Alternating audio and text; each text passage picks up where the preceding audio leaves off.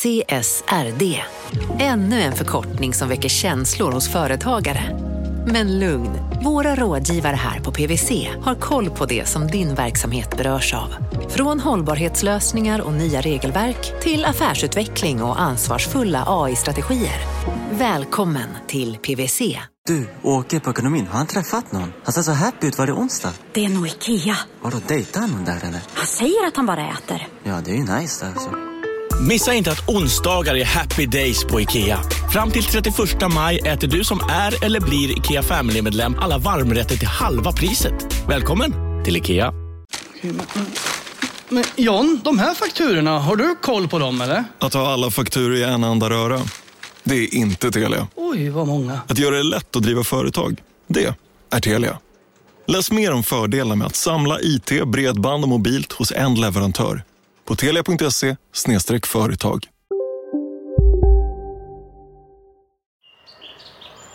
Från Monopol Media, det här är Kapitalet Sommar med mig Åsa Secker. Och med mig Jakob Bursell.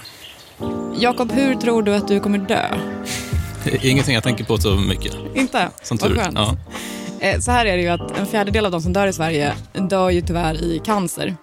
Eh, Så det finns ju en risk att det är så det slutar. Eller så har forskaren som jag har intervjuat i det här avsnittet typ löst det där tills vi blir gamla. Eh, Sara Mangsbo är nämligen cancerforskare eh, kan man säga. Mer specifikt så håller hon på med immunonkologi.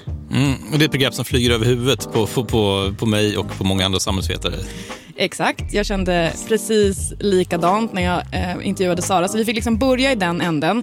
Sara förklarade det här för mig.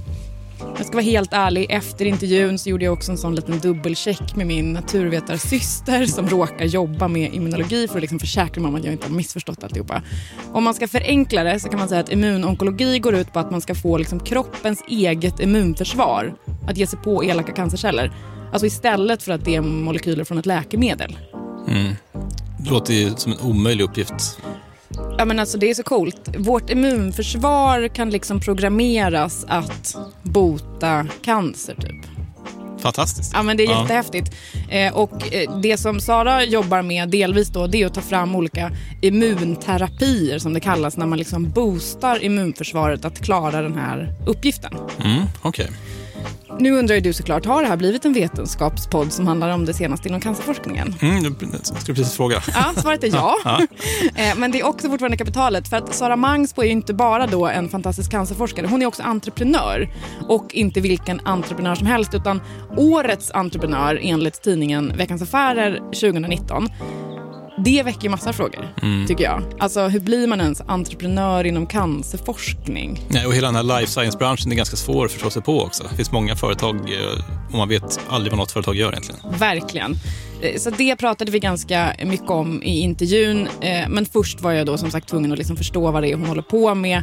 När den polletten trillade ner så förstod jag också liksom hur häftigt det här är.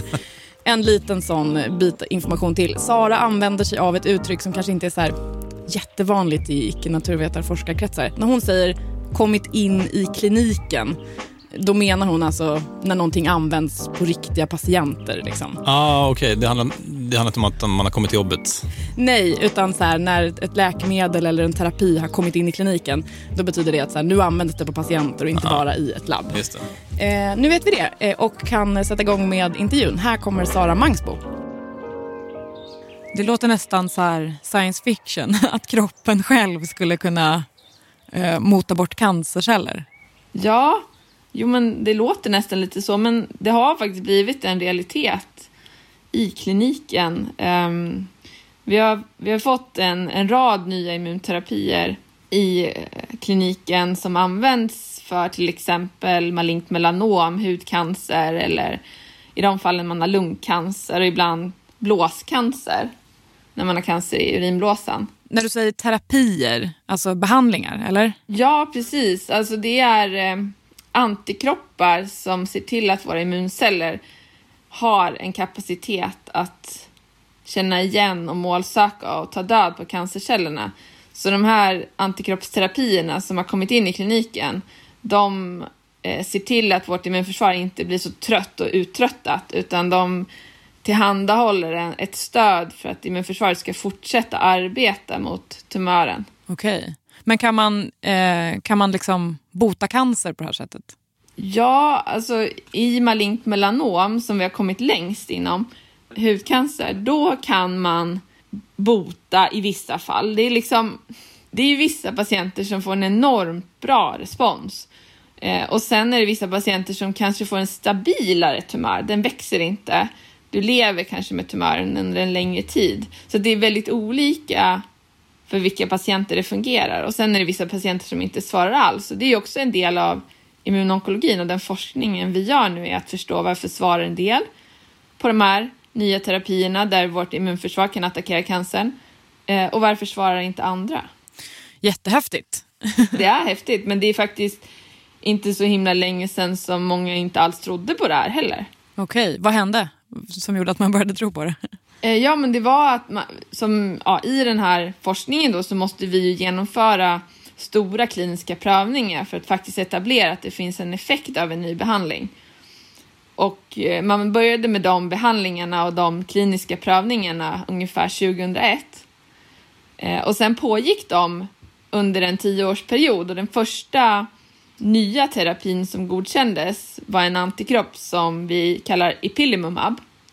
Och när den blev godkänd, då, förstod, då började många förstå vilken stor framgång det här var eftersom man helt plötsligt också kunde se att vissa, även om det är minoritet, men vissa patienter faktiskt blev botade. Och jag tror att det var det som också vände liksom synen på den här behandlingen, att det handlade inte bara om att ge en en förbättrad livskvalitet och en minskad tumör i ett år eller två, utan det faktiskt kunde ge i vissa fall en, en bot. Eh, hur hamnade du i det här fältet? Liksom? Hur såg din väg eh, ut eh, för att hamna här? Jag läste biomedicin 2001 på Uppsala universitet och sen tog jag mig till Kanada och tog ett, ett halvår där, där jag läste på McGill University. Och det var första gången som jag blev exponerad för immunologi som ämne.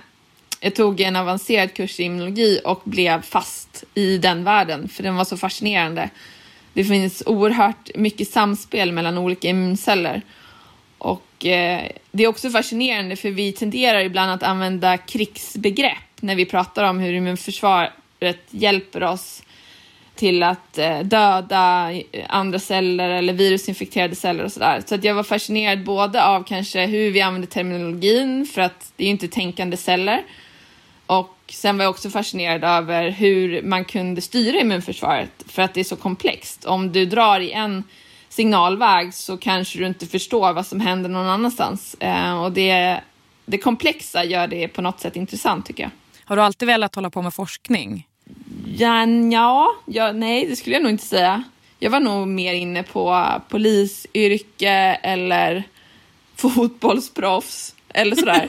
eh, men sen, ja, jag pajade mitt korsband i, under fotbollen såklart, eh, under gymnasietiden och där någonstans liksom blev ju kanske fotbollsdrömmen bort. Eh, ja. Och då var det så här, ja men vad ska jag göra nu och vad är intressant? Och då är det ju någon drivkraft man behöver, något som stimulerar en och då var liksom medicinen på något sätt det som stimulerade mig. Hur, det finns mycket olösta frågor och vi ser väl det också idag i coronatiderna att vi vet inte allt och varje, litet, varje liten pusselbit behövs för att lägga det där stora pusslet för att förstå hur verkligheten ser ut och Ja. Vem får antikroppar och vem får inte det och så vidare. Verkligen. Men jag tänker så här, polis och, och fotbollsproffs är, är ganska så här, ja men så här, yrken där det går rätt snabbt och det händer grejer. För när jag tänker på forskning, min, min syster har doktorerat också i ett naturvetenskapligt liksom, ämne och då tänker jag att det är någonting som kräver jättemycket tålamod och det är saker som tar väldigt lång tid, det tar tid innan man ser resultat. Alltså de står väldigt långt ifrån varandra, fotbollsproffs och, och forskare. Om man tänker så här, vilka, vilka egenskaper som kanske behövs. Framförallt när jag tänker på tålamod och sådär. Men, uh, men är inte liksom polisyrket också mycket så här att lägga ett pussel och förstå någonting och jobba över tid? Jo, det är sant. Om man är typ utredare. Nu tänkte jag kanske en polis som är så här, ute på stan och haffar folk. Men det är klart, ja, man kan ju vara polis som sitter och, och luskar i grejer också. Det är sant. Ja, jag tänker mig nog mer där som polisyrke. Och sen så Och sen tänker jag fotbollsspelare, alltså du lägger ju liksom på något sätt en plan för ditt team och du jobbar ihop mot ett mål och det är ju också långsiktigt. Att du ska Ja. ta dig dit, du tränar och tränar liksom upprepat för att ta dig dit. Så jag, ja, nej, jag känner nog att det är ganska... Ja, du har övertygat mig. Det finns eh, mönster.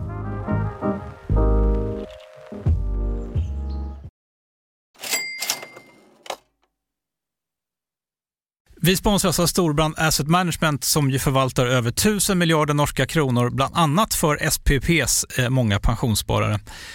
För två år sedan så investerade Storbrand i drygt 60 tåg, alltså tågvagnar, eh, som rullar mellan London och Skottland.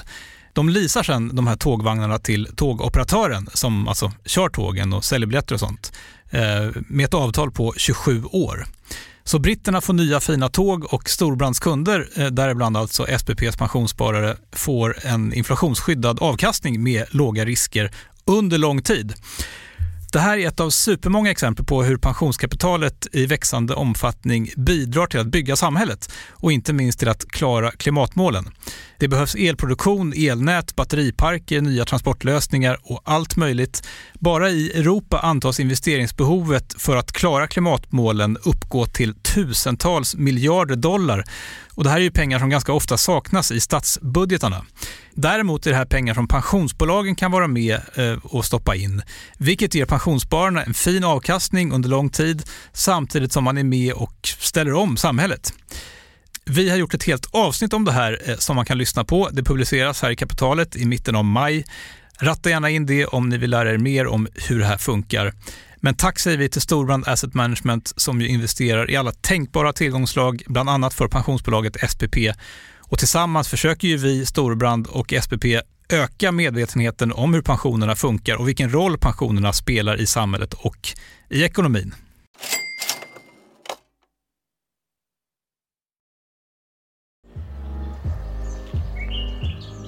Ehm, 2014 så startade ju du ett bolag eh, tillsammans med eh, Thomas Tötterman och eh, Erika Fletcher, säger man så?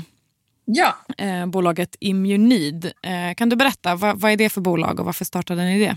Eh, Immunid är ett Uppsala-baserat bolag och från början när vi startade det så handlade det om två delar. En verksamhet som handlade om en vaccinplattform inom cancerterapier och en annan verksamhet som handlade om en karaktärisering av vilka immunaktiverande signaldelar du kan eh, slå igång när ett läkemedel åker in i blodbanan. Så när ett läkemedel möter blod första gången så sker det en reaktion och den, um, den reaktionen kan vi profilera med vår plattformsteknologi inom Immunid. Och då jobbar man mot olika farmabolag, läkemedelsbolag som vill veta mer om att, hur deras läkemedel fungerar, hur deras läkemedel agerar när det möter blod. Finns det några signaler som de bör vara uppmärksamma på innan man går in i kliniken och testar det på en människa första gången? Alltså förlåt, jag känner mig jättedum nu, men när du säger plattform, är det liksom, vad, vad är det? Ett dataprogram, ett läkemedel? Eller liksom vad? Ja, det är ett läkemedel, så vi kallar det en plattform för att vi tänker oss att den här läkemedelsteknologin skulle kunna användas inom många olika cancerformer. Så ibland när man tar fram läkemedel, då blir det ju så att man tänker att okej, okay, jag ska behandla bara prostatacancer eller jag ska behandla bara bröstcancer och så tittar man exakt vilka proteiner som finns till exempel i, uttryckta i bröstcancer. Mm. Och då bestämmer vi oss för att utveckla ett eh, skräddarsytt läkemedel för bröstcancer. Mm. Men när jag pratar om ett, en läkemedelsplattform så tänker vi oss att vi kan förändra eh, den här plattformen lite eh, beroende på vilken cancerform man har så att vi kan gå in i många olika cancerformer och behandla dem. Mhm. Okej, okay, men det låter ju eh, revolutionerande. Är det det? Ja, absolut. Eh, vad roligt. men, men då startade ni ett bolag där ni, där ni jobbar med det här. Alltså, varför gjorde ni det? Görs inte det här inom akademin? Eller? Eh, ja, bra fråga också. Så i, eh, i olika länder ser det ju ut på olika sätt när man utvecklar idéer och innovationer från akademin. I Sverige så har vi någonting som heter lärarundantaget. Det betyder att om man är forskare eller lärare i, inom Uppsala universitet, då har man en möjlighet att ta patent på de uppfinningarna man gör och också att äga den uppfinningen själv. Och det är liksom en rättighet som kommer med sin läraranställning eh, som en bonus kan man säga. Men inte bara på Uppsala utan på alla universitet i Sverige, eller? Ja, det ser lite olika ut hur man använder det och vem som man säger har rätten till det här. Eh, Uppsala universitet är ganska generösa i det här. Eh, och breddar in flera olika kategorier av anställda medan andra typer av universitet kan ha lite snävare definition av vem som får göra det här. Ja. Men, men Sverige är ganska unikt med att ha den här eh, möjligheten. För det normala i företagsvärlden det är ju att eh, du blir uppfinnare men ägandet till din uppfinning den sker på företaget du är anställd hos och du får en kompensation genom din lön för att du ska göra det jobbet. Det som det betyder i Sverige också det är ju att vi måste ju ta tillvara på det ansvaret som forskare. Så om vi bara publicerar våra innovationer utan att ta patent, då kommer inte heller det finnas något incitament senare för något bolag att vilja ta det här till patienten. Därför att det finns ingen möjlighet att, att sälja den här produkten, för det finns inget skydd för den. Okej. Och om vi då ska komma till en situation där den här produkten faktiskt har ett värde för ett företag, jo men då måste vi starta egna bolag så att den mognar ut till en faktisk plattform eller läkemedel eller teknologi. Så att det finns andra som tycker att okej, det är värt att sätta ner väldigt mycket pengar i det här och alla de här kliniska prövningarna för att sen ta en risk att den här produkten faktiskt kan komma ut på marknaden. Då kan vi få igen de pengarna vi har satsat. Så vi måste göra den resan för att vi har ansvaret själva medan universitet och, och lärare i Europa och, och på andra ställen, de kanske har eh, ett annat system som ser ut som att det liksom universitetet tar ansvar för den här processen till kommersialisering och då blir du inte lika drivande som forskare själv. Men hur känner du för det? Kände du att det var ett nödvändigt ont eller att det här är bra att du tvingades eh, ta det steget och faktiskt eh, bilda bolag? Ja, jag tyckte att det var jättespännande och jag var väldigt intresserad av det. Ehm, så det var liksom en dimension av att få vara forskare i Sverige som gjorde att, att jag blev stimulerad. Eh, och jag har också pratat med många av kollegorna utomlands som kanske inte har samma möjlighet att ta det här steget själva och de tycker ju liksom att universiteten och vad de kallar transfer tech offices, de som alltså tar hand om patentdrivningen och kommersialiseringen i de länderna, att det kanske tyvärr inte blir en drivkraft därför att de transfer tech offices och de personer som jobbar där kan inte eh, kan inte produkten tillräckligt bra för att göra ett bra jobb.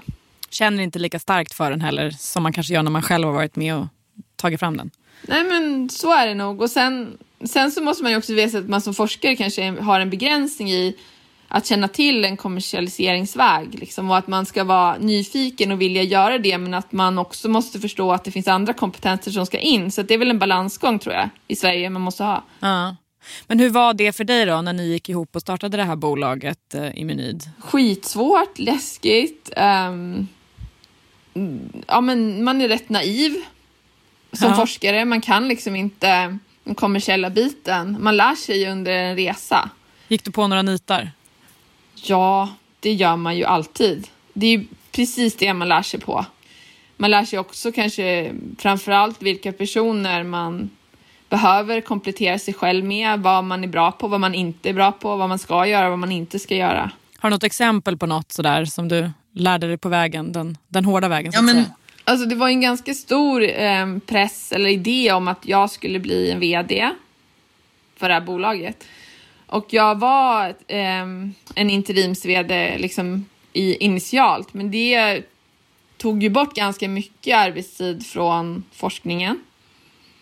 Jag tror att det kan vara jättestimulerande att vara VD, men jag ville ju ha kvar en fot i akademin. Jag ville på något sätt driva fram nya innovationer från akademin. Och eh, ja, på något sätt så, så lärde jag mig liksom att jag ska inte, jag är inte vd-material, jag ska inte vara det, men jag är nog en motor eh, som kan starta bolag och, och försöka bygga team kring det. Eh, men en vd, vd-material känner jag inte att jag är och det lärde jag mig. Men det var inte så lätt i början att stå emot eh, vad ska man säga, åsikten om att jag som innovatören också borde vara vd på något sätt. Det är väl smickrande också, herregud. Och vad, när någon säger du borde vara vd för det här. ja, det kanske, det kanske det är, precis. Och det är kanske därför man tänker att det borde man vara. Men man tänker liksom inte på den långsiktiga konsekvensen av att man också eh, på något sätt kanske lämnar också innovationerna eh, inom akademin bakom sig. Så ja, jag, jag tror att man man ska göra det man tycker är roligt och den rollen tyckte inte jag var rolig, men det lärde jag mig.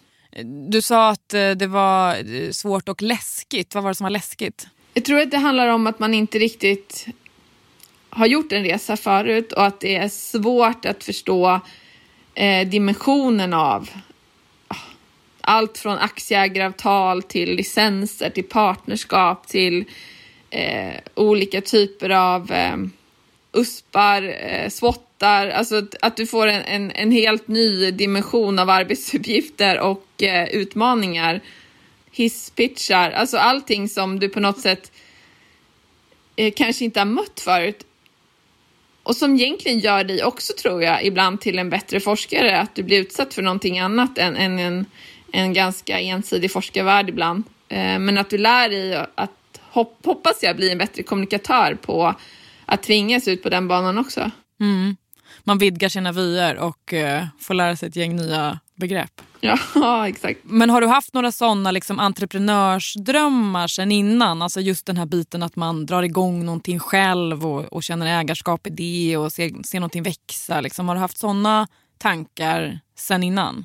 Eh, jag hade nog det. Eller jag hade liksom en, en en vilja att se hur det var i industrin, men jag hade kanske ingen klar bild om vad det betydde. Att det betydde att jag kunde vara en anställd person inom industrin, det var jag rätt så säker på att jag var intresserad av att se över. Ehm, men att själv dra igång ett företag och bli den som liksom på något sätt mognar ut det, det, det hade jag nog inte riktigt, jag kunde nog inte omfamna det för jag visste inte riktigt vad det betydde innan jag gjorde det själv. Nej. Du har inte haft eh, kollegor liksom, på Uppsala universitet som har gjort den här resan som du har kunnat liksom, observera lite från sidan och tänka att det där vill jag också göra? Eh, ja, men det som jag hade, Thomas var ju en person som, eller är en person som är, liksom väldigt eh, interagerande med, med många personer och, och bjöd med oss Eh, in i möten med industrin och skapade rum för oss att göra forskning tillsammans med industrin. Så han skapade väl den nyfikenheten hos mig. Och det var väldigt roligt att få jobba med industrin för de, De har ett annat tankesätt, ett annat mål med sin forskning. Och det gav en annan dimension tyckte jag till hur jag såg på forskningen. Och sen tror jag att vår grupp eh, då och även nu är väldigt translationella så att vi försöker vi försöker jobba med forskning som också, där vi också vill eh, ha en användning av den. Eh, till exempel att vi tog en metod som vi använder inom forskning för att sen sätta den som en metod som man kan titta på hur läkemedelsutvecklingen ska gå till och vad, vad för typer av responser du får när läkemedel möter blod. Den metoden fanns ju inte förut för industrin att användas. Vi vill ju liksom försöka få vår forskning att bli applicerbar och den typen av translationella initiativ har alltid funnits och det, den världen har jag ju alltid levt i när jag varit eh, initialt som doktorand till Thomas. Mm. Translationellt, det är det det betyder alltså att man liksom överför eh, metoder från, från forskning till... Alltså det kan ju också vara att du på något sätt går över olika ämnesområden Eh, för att jobba ihop.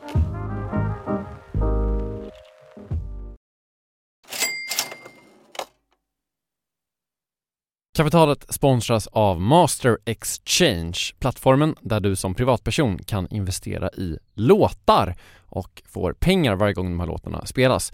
Eh, vi berättade ju senast eh, om barnlåten Puff the Magic Dragon som noterades av Master Exchange under våren nu har utdelningen på den låten kommit, eller royaltyn som vi säger i musikbranschen. Eh, den ligger på drygt 12% i årstakt och det här är ju en avkastning som är helt okorrelerad till eh, börsen. Till och med Goldman Sachs har börjat skriva om just musik som investering eh, just ur det här perspektivet. Nu finns en möjlighet att investera i en ny låt. Eh, låten heter Boss Bitch och den är av Doja Cat som, alltså jag ska inte säga att jag är superdeep här men eh, det är ändå en, en person som jag vet om det är. En, en världskändis.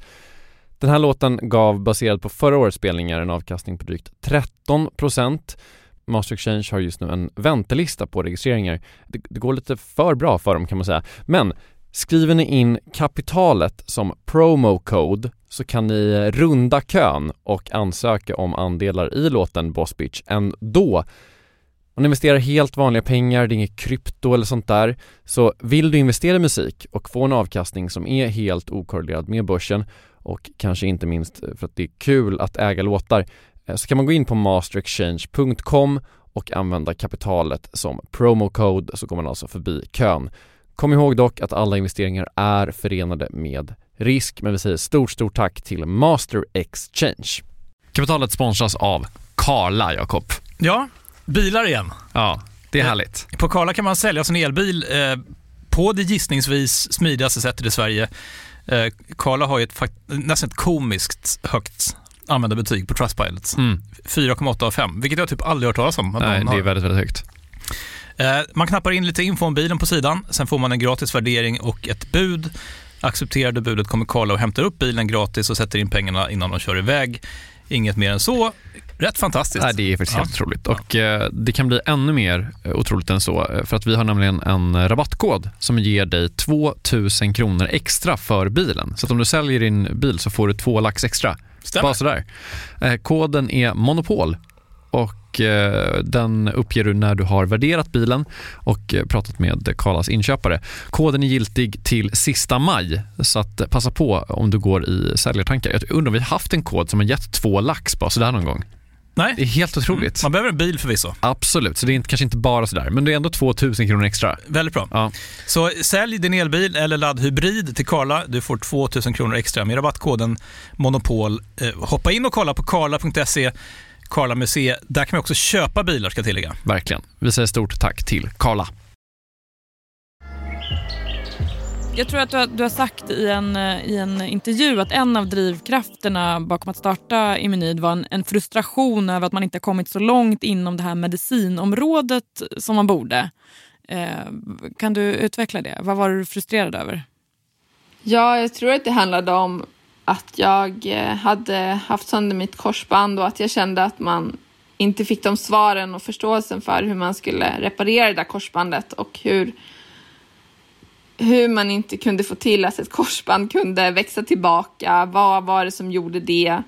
Eh, vilken typ av inflammation kunde man få i knät? Alla de delarna eh, fanns inte, eller det var liksom ganska okänt fortfarande. Och det var, ja, för mig var det första gången tror jag att jag insåg att okej, okay, det är väldigt mycket som man inte vet om i kliniken. Man kanske har en metod för att laga ett korsband men man kanske inte förstår dynamiken kring varför man använder sig av just den metoden och är det den bästa eller inte och vad händer i immunförsvaret när ett korsband går av. Jag tror att det var det som triggade mig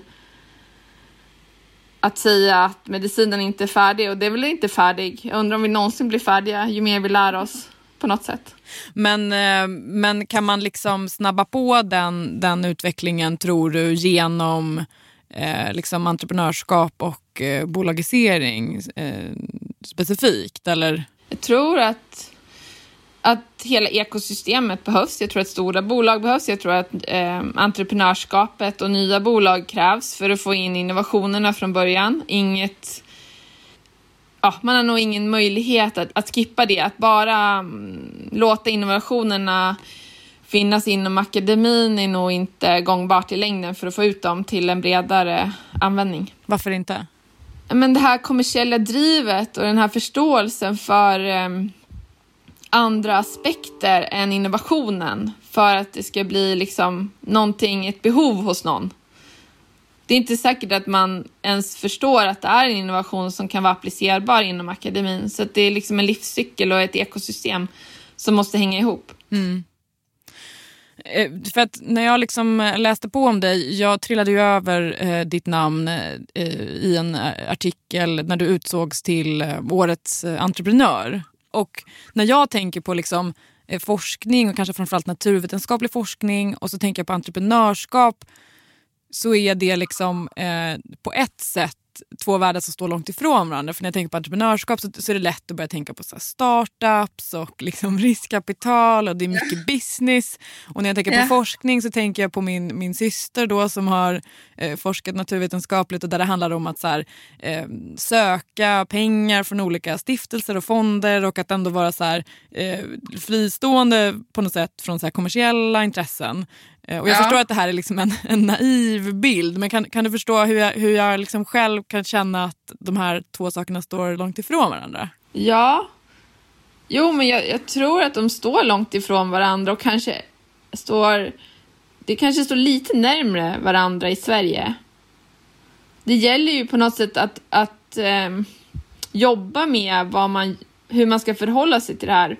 För som forskare så ska du ju ha en oberoende roll och du ska kunna kritiskt granska det som läggs fram. Eh, samtidigt som du som entreprenör ska liksom kunna göra den där hisspitchen och, och verkligen lyfta din forskning. Men, men sen är ju forskningen, om du är en liksom ren forskare så måste du ju också kunna lyfta fram din forskning på ett bra sätt och, och få den upp i ljuset. Du måste kunna presentera den på ett lättbegripligt sätt. Eh, och då blir du ju en entreprenör även om du kanske inte är det. Eh, ja. Så någonstans tror jag länken finns. Eh, och sen så kanske man jobbar lite olika i olika länder med det och att vi i Sverige när vi liksom har lärarundantaget, vi som vill vara entreprenörer och vill gå till, till startup-miljön, vi kanske blir liksom, pendeln svänger lite åt ett håll och så kan pendeln svänga åt annat håll för vissa och sen beror det på var du, var lägger du din tid? Är det i grundforskning? Eh, kanske du inte ens, liksom, du kanske tar fram en innovation och patenterar den men vet inte riktigt vad den ska användas till. Så det kanske är längre ifrån entreprenörskapet än den forskningen som jag jobbar med som är närmre eh, en patient, patientnära eh, tänket. Så att, ja, det finns nog olika silos i det här och olika typer av eh, sätt att förhålla sig till det här. Och jag blir ju inspirerad på något sätt också av att skapa nya bolag och skapa nya jobb och att det är också en, ett kugghjul som vi kräver och har i Sverige på något sätt. Ja. Så det går att gifta samman liksom, oberoendet med att man också måste kunna sälja sig själv och sin idé? Ja, alltså kanske inte gifta samman. Att man måste ha en stor förståelse för att det är en utmaning och att man måste verkligen eh, balansera sig själv i det. Man måste vara medveten om att det är en balansgång och att man ser till att hantera den på ett, ett sätt som gör att man kan ha de två uppgifterna samtidigt. Vi har ju, vi har ju i akademin uppgiften att liksom, vi ska forska och vi ska undervisa och vi har den här tredje uppgiften, liksom att verka för samverkan. Och jag ser ju det här som en stor del i min roll, att verka för samverkan. Eh, och det betyder ju också att jag ska förhålla mig till samverkan och se till att jag gör det på ett sätt som upprätthåller forskningen och dess integritet. Så det gäller bara att man jobbar med det hela tiden tror jag och tänker på det. Har du varit i någon situation någon gång där du har känt att det har varit svårt att liksom kombinera de här rollerna och gå den här balansgången? Ja, det, det finns alltid tillfällen där det kan vara svårt. Eh, jag tror att det bästa då, det är liksom att, att vara öppen med det och säga att det här funkar inte. Det här är inte en balansgång som funkar för mig. Det här funkar, rimmar inte med liksom hur vi ska förhålla oss till det här i forskarvärlden. Och konstant vara väldigt kommunikativ om det så att, så att de runt den förstår varför det är så. Och jag tror, eller i varje fall min upplevelse är att folk väldigt mycket accepterar det när man eh, uttala det. Men att man också ska vara noga med att det ska kännas bra och att det ska kännas rätt och att man inte gör våld på sig själv när man liksom gör den kommersiella biten. Ja. Och när du säger att man ska vara kommunikativ kring det, är det liksom gentemot till exempel industrin då eller gentemot folk som... som... Man investerare, styrelser, ja. Ja, jag förstår. Um, en annan sak som du har sagt i någon intervju är att du tycker att man är snäppet vassare på ledarskap inom industrin och att det var liksom något som kanske eh, lockade dig att också liksom doppa foten i den andra världen. Uh, vad är det man är vassare på? Ja, alltså jag har ju jag har gjort en, en vända till um, AstraZeneca och jag var på marknadsavdelningen där och jobbade som brandlead inom immunonkologi ett år. Mm. Och fick känna på hur storbolagsvärlden går till. Och eh, man är ju liksom mycket bättre på att internutbilda personer. Och eh, jag ska inte säga att alla storbolag promotar folk som vill utveckla andra, men det är, det är en ganska, ja, mycket mer en team och teammålbild eh, och att man vill gemensamt nå ett visst mål. Och i forskarvärlden så drivs vi av att vi, eller liksom, vi blir mätta kring publikationer och man ska vara sista namn och ja, man ska dra in pengar och det, det är ens eget, eget namn som på något sätt ska lyftas upp. Och den där liksom kanske lite mer egocentriska biten kanske inte tar fram de bästa ledarna för gruppen alltid, tycker jag. Mm. Varför är det så då, tror du? Eh, på universitetet? Eh, ja, alltså var, varför är man bättre på det eh, inom industrin? Att liksom, tänka i team? För jag menar, spontant kan man ju känna att så här, ja, på företagen där man kanske drivs av att tjäna pengar så är man kanske inte heller duktiga lagarbetare. Eller du vet, om man ska vara fördomsfull. Nej, alltså det finns dåliga och bra exempel också. Men eh, om man nu kanske drivs av att tjäna pengar så måste man ha ett fungerande team som gör det också. Mm. så att incitamentet där är väl liksom att, att företaget ska ska gå bra och eh, har du en personalstyrka som mår bra och du jobbar med ett bra team då lyckas du ju oftast. Men det är klart att det finns eh, företag som inte förhåller sig till det heller. Mm. Eh, du sa förut att om man håller på med grundforskning så kanske det inte är lika självklart liksom hur olika innovationer ska vara applicerbara eh, liksom utan, utanför akademin. Är ditt fält extra liksom väl lämpat för entreprenörskap skulle du säga? Alltså det som du håller på med, immunonkologi.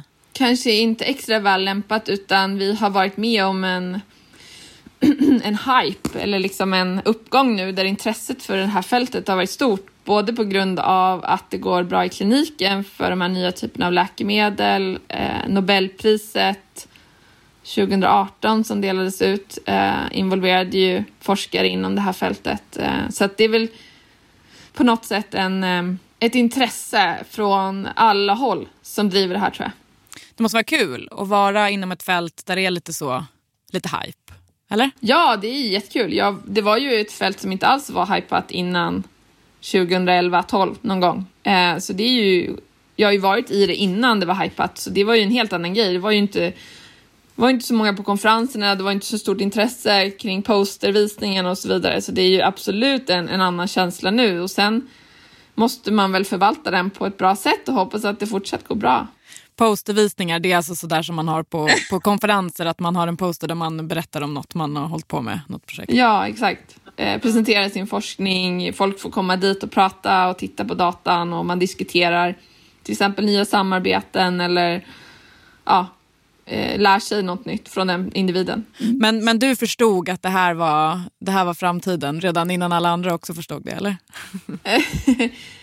um, jag tror inte att jag kunde greppa det då. Uh, man måste vara i fältet länge tror jag för att greppa vidden av det. Uh, men det var, ja, det var ju många mentorer runt mig. Thomas, uh, Case Me Leaf som jag jobbade med eh, Ferry jag Jan Wouter Dreifout i Holland. Alltså man lärde sig ju av dem och förstod ju också från dem att de märkte att det här var på väg någonstans dit vi inte hade varit förut. Eh, kommer ihåg Case Melif sa till mig att eh, ja, om fem år, det var 2009 tror jag, om fem år sa så kommer alla industrier jobba med immunterapi. Eh, om vi går tillbaka till, till bolaget Imenid så, så sålde ni väl delar av det till ett norskt läkemedelsbolag för ett tag sedan, Ultimovax. Mm. Eh, ja. Vilken del var det ni sålde? Hur gick det där till? Det var ju den här eh, läkemedelsplattformen som jag pratade om förut, den här teknologin som gör att man skulle kunna utveckla nya vacciner inom olika typer av cancerindikationer. Och mm. eh, den teknologin var ju någonting som först eh, patenterades i Holland av de kollegorna som, som jag eh, jobbade med i Holland när jag gjorde min postdoc där. Mm. Och sen i Holland då så äger ju universiteten eh, eller liksom transfer tech offices äger ju patenträttigheterna. Så vad vi gjorde i Immunid var att vi tog en licens till den patenträttigheten och eh, eh, det var det som gjorde att vi kunde börja jobba med den teknologin eh, och den eh, teknologin då hade vi ju rätt att eh, utveckla kommersiellt. Mm. Ett dotterbolag skapade vi då till Immunid som vi sålde av tillsammans med de här rättigheterna då till Ultimovax. Okej, och varför gjorde ni det? Därför att den här teknologin gick väldigt, väldigt väl ihop med det som Ultimovax jobbar med. och vi kände liksom att jobba med både läkemedelsutveckling samt en serviceverksamhet mot olika farmabolag, det går att göra det ett tag. Men efter ett tag måste du förädla din verksamhet för att den ska bli bra. Mm. Och då kände vi liksom att de här två verksamheterna behöver få en chans att förädlas. Och då såg vi liksom en, en väldigt stor synergi med Ultimovax för den teknologin och så såg vi en möjlighet att förädla den andra verksamheten själva. Var det sorgligt och lämna ifrån sig halva? Nej, men jag är ju kvar, eller jag är ju anställd av Ultimax så jag får ju jobba vidare med det. Så det var inte alls sorgligt. Det var bara en skön känsla av att nu får båda spåren en rättvis chans att bli bra liksom. Eh, precis, för du är, eh, nu ska vi se, vad, vad är din titel på Ultimavax? Chief Development Officer eller något sånt där? Ja, men precis. Så då jobbar du vidare med, med, den, här, med den biten som, som gick till Ultimavax. Men, men det andra benet, alltså servicebenet som du pratar om när man servar farmabolagen, det jobbar du inte med längre, eller? Nej, jag sitter i, i styrelsen för bolaget Immunid, men jag jobbar inte operativt. Nej. Hur är det att jobba på Ultimovax då? Det, det är stort va? Det är värderat till en miljard tyckte jag jag läste. Är det så mycket? Ja, det kanske det är. Eh, jo, men det är jätteroligt. Det är eh, spännande. Vi jobbar med eh, ett projekt som eh, precis har startat en fas 2-studie. Det är en studie när man testar läkemedlet i en patientgrupp och har en referensarm där man jämför överlevnaden till de som inte får läkemedlet. Ja. Och eh, det här vaccinet då ska se till att skapa nya typer av immunceller som förbättrar eh, immunförsvarets hantering av tumören i många olika indikationer. Och eh, det bygger ju också på en annan uppfinning från eh, en känd forskare, Gustav Gaudenack från Norge. Eh, så det är ju det är ju långa processer det här med eh, utveckling av läkemedel och många olika innovationer som går ihop och därför så är det ju också kul att få jobba tillsammans med extremt seniora immunologer för att, för att på något sätt suga åt sig all deras kunskap så att det är väldigt inspirerande. Du sa förut att du vill eh, starta fler bolag. Eh, vad blir nästa bolag? Ja, vi har ju i Sverige något som heter SciLife Lab och på SciLife Lab så finns det något som heter Drug Discovery and Development Platform. Och eh, där har jag haft ett projekt eh, från akademin där jag har fått hjälp från läkemedelsutvecklingsexperter som finns på den här plattformen för att ta fram en, en ny teknologi. Så nästa företagsstart blir ju att försöka få den teknologin vidare in i ett nytt bolag och, och skapa möjlighet att ta in den till patienter.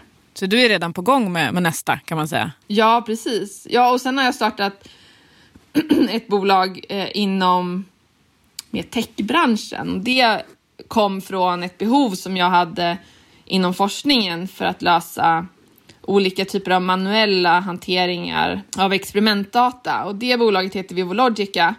Och det startade jag tillsammans med ett initiativ i Stockholm, eh, Hidden Dreams. Eh, och där har vi hittat en VD, Alexander, som jobbar med det. Och, så att jag har fått en möjlighet att starta ett annat bolag också inom en, en bransch som är mycket mer snabbfotad än läkemedelsbranschen. Så du är också tech-entreprenör? Ja, fast jag kan inte kalla mig det. Jag, kan, jag, jag tänker att jag bara är problemställaren och, eh, och att jag fick en, en häftig chans. Jag skickade liksom in det här, de har tävlingar på Hidden Dreams då, så jag skickade in det här problemet dit. då fick man bli intervjuad om problemet för att de skulle se om det var en kommersiell liksom, möjlighet i det här. Ja. Eh, och eh, ja, men då vann jag den tävlingen den gången och fick eh, chansen att bli eh, ja, startup-person i det bolaget. Så det var ju kul. Häftigt. Ja.